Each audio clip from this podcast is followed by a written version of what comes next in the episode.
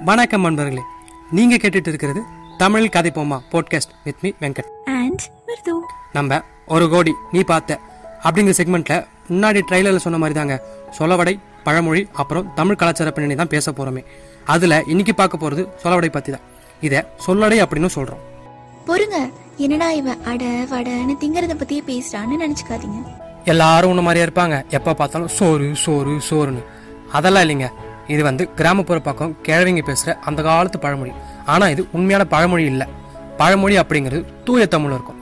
எப்படின்னா காற்றுள்ள போதே தூற்றிக்கொள் மின்னுவதெல்லாம் பொன்னல்ல அப்படிங்கிற மாதிரி. ஆனால் இந்த சொலவடைகள் பேச்சு வழக்கு மொழி. நம்ம சமீப காலமாக தமிழ் பற்றின தமிழன் பற்றின விஷயங்களுக்கு முக்கியத்துவம் இருக்கணும் அப்படின்னும் எப்பவும் பெருமைக்குரியதாக இருக்கணும் அப்படின்னு நினைக்கிறோம்ல. இந்த சொலவடையும் ஒரு தமிழ் வடிவம் தாங்க அதனால இதுக்கும் ஏதோ ஒரு வகையில் முக்கியத்துவம் தரணும் தானே நம்ம பேசுற பழமொழிகளுக்கு கூட பாரமியாலஜி அப்படின்னு ஒரு படிப்பு இருக்காமா? ஆனா சொலவடிகளுக்கு ஏதாச்சும் படிப்பு இருக்குன்னு கேள்விப்பட்டிருக்கீங்க? இல்லல நானும் இல்ல. அதனால சொலவடை அப்படிங்கிற பேரு நமக்கு புதுசா தான் இருக்கும். இந்த சொலவடை பொதுவாக ஒன்றும் ரூம் போட்டோ இல்லாட்டி கல்வெட்டில் எழுதி வச்சியோ அல்லது ஒரு புத்தகம் வச்சியோலாம் உருவாக்கப்படலைங்க. வயல்வெளியில் வேலை செய்யும் போதும் அடுப்பாங்கரையில் அழகான பாட்டை பாட நினைக்கும் போதும் தெரியாமல் ஒருத்தர் தப்பாக பேசிட்டா அப்படின்னாலும் அவனோட வாழ்க்கைக்கு உண்டான விஷயங்களை சொல்கிறதுக்கும் உருவானதா. படிக்காத மேதையாக இருந்த அந்த காலத்து பெரியவங்க உருவாக்க நாட்டுப்புற இலக்கியம் தான் இந்த சொலவடை. மூத்தோர் சொல்லும் முதுநெல்லிக்காயும் முன்னே கசக்கும் பின்னே இனிக்கும் அப்படிங்கிற மாதிரி. கத்துக்க ஆயிரம் விஷயம் இருந்தாலும் இந்த சொலவடைகள் மூலமா பெரியவங்க சொல்ல வர விஷயம் டக்குன்னு புரியலனா கூட ஈன்னு புன்னகை செய்யறதா இருக்கும். அப்புறம் காலப்போக்குல தானா புரிஞ்சிடும் ஏன்னா அது ஒரு துள்ளலான கிண்டல் பேச்சு இருந்தாலும் கூட பெரிய வாழ்க்கை தத்துவம் அடங்கியிருக்குங்க. தமிழ் எப்படி திருக்குறள் ஒருத்தரோட வாழ்க்கையில எல்லா காலகட்டத்துக்கும் உதாரணமா இருக்கோ அந்த மாதிரி தாங்க வாழ்க்கை அனுபவங்களுக்கு இந்த சொலவடை. அதாவது தமிழில் மூணு லட்சத்துக்கும் மேற்பட்ட சொலவடை இருக்குதாமா?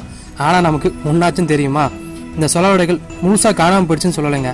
ஆனால் கிராமப்புறத்துல இருந்து நகர்ந்து நகரத்துக்கு வேற வடிவில் இன்னும் உயிர் பெற்றுட்டு தான் இருக்கு.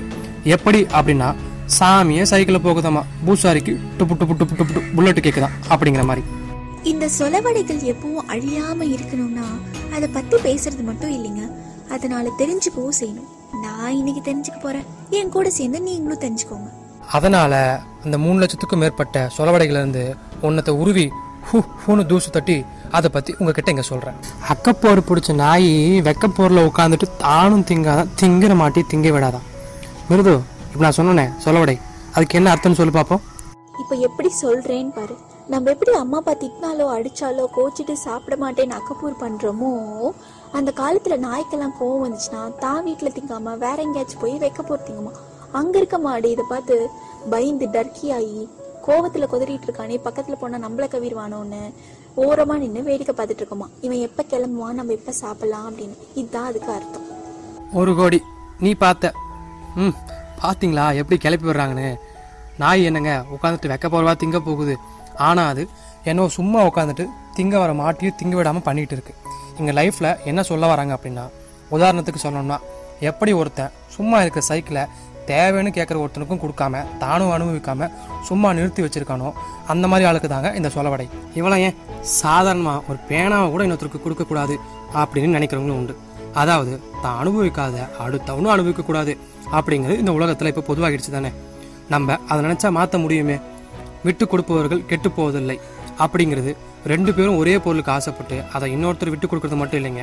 நம்ம சும்மா வச்சிருக்கிற பொருள் கூட அடுத்தவனுக்கு உபயோகமா இருக்கும் அப்படின்னா அதுவும் விட்டு கொடுக்கறது தான் அப்படின்னு சொல்லிட்டு இதே மாதிரி அடுத்த வாரம் நான் முன்னாடி சொன்ன மூணு விஷயத்துல ஏதாச்சும் ஒன்றை பத்தி பேசலாம். அது வரைக்கும் உங்களிடமிருந்து விடை பெறுவது நான் தான். நானே தான் வெங்கட். மற்றும் நான் மிருது. இது உங்க தமிழ் கதை போமா பாட்காஸ்ட். பாய்.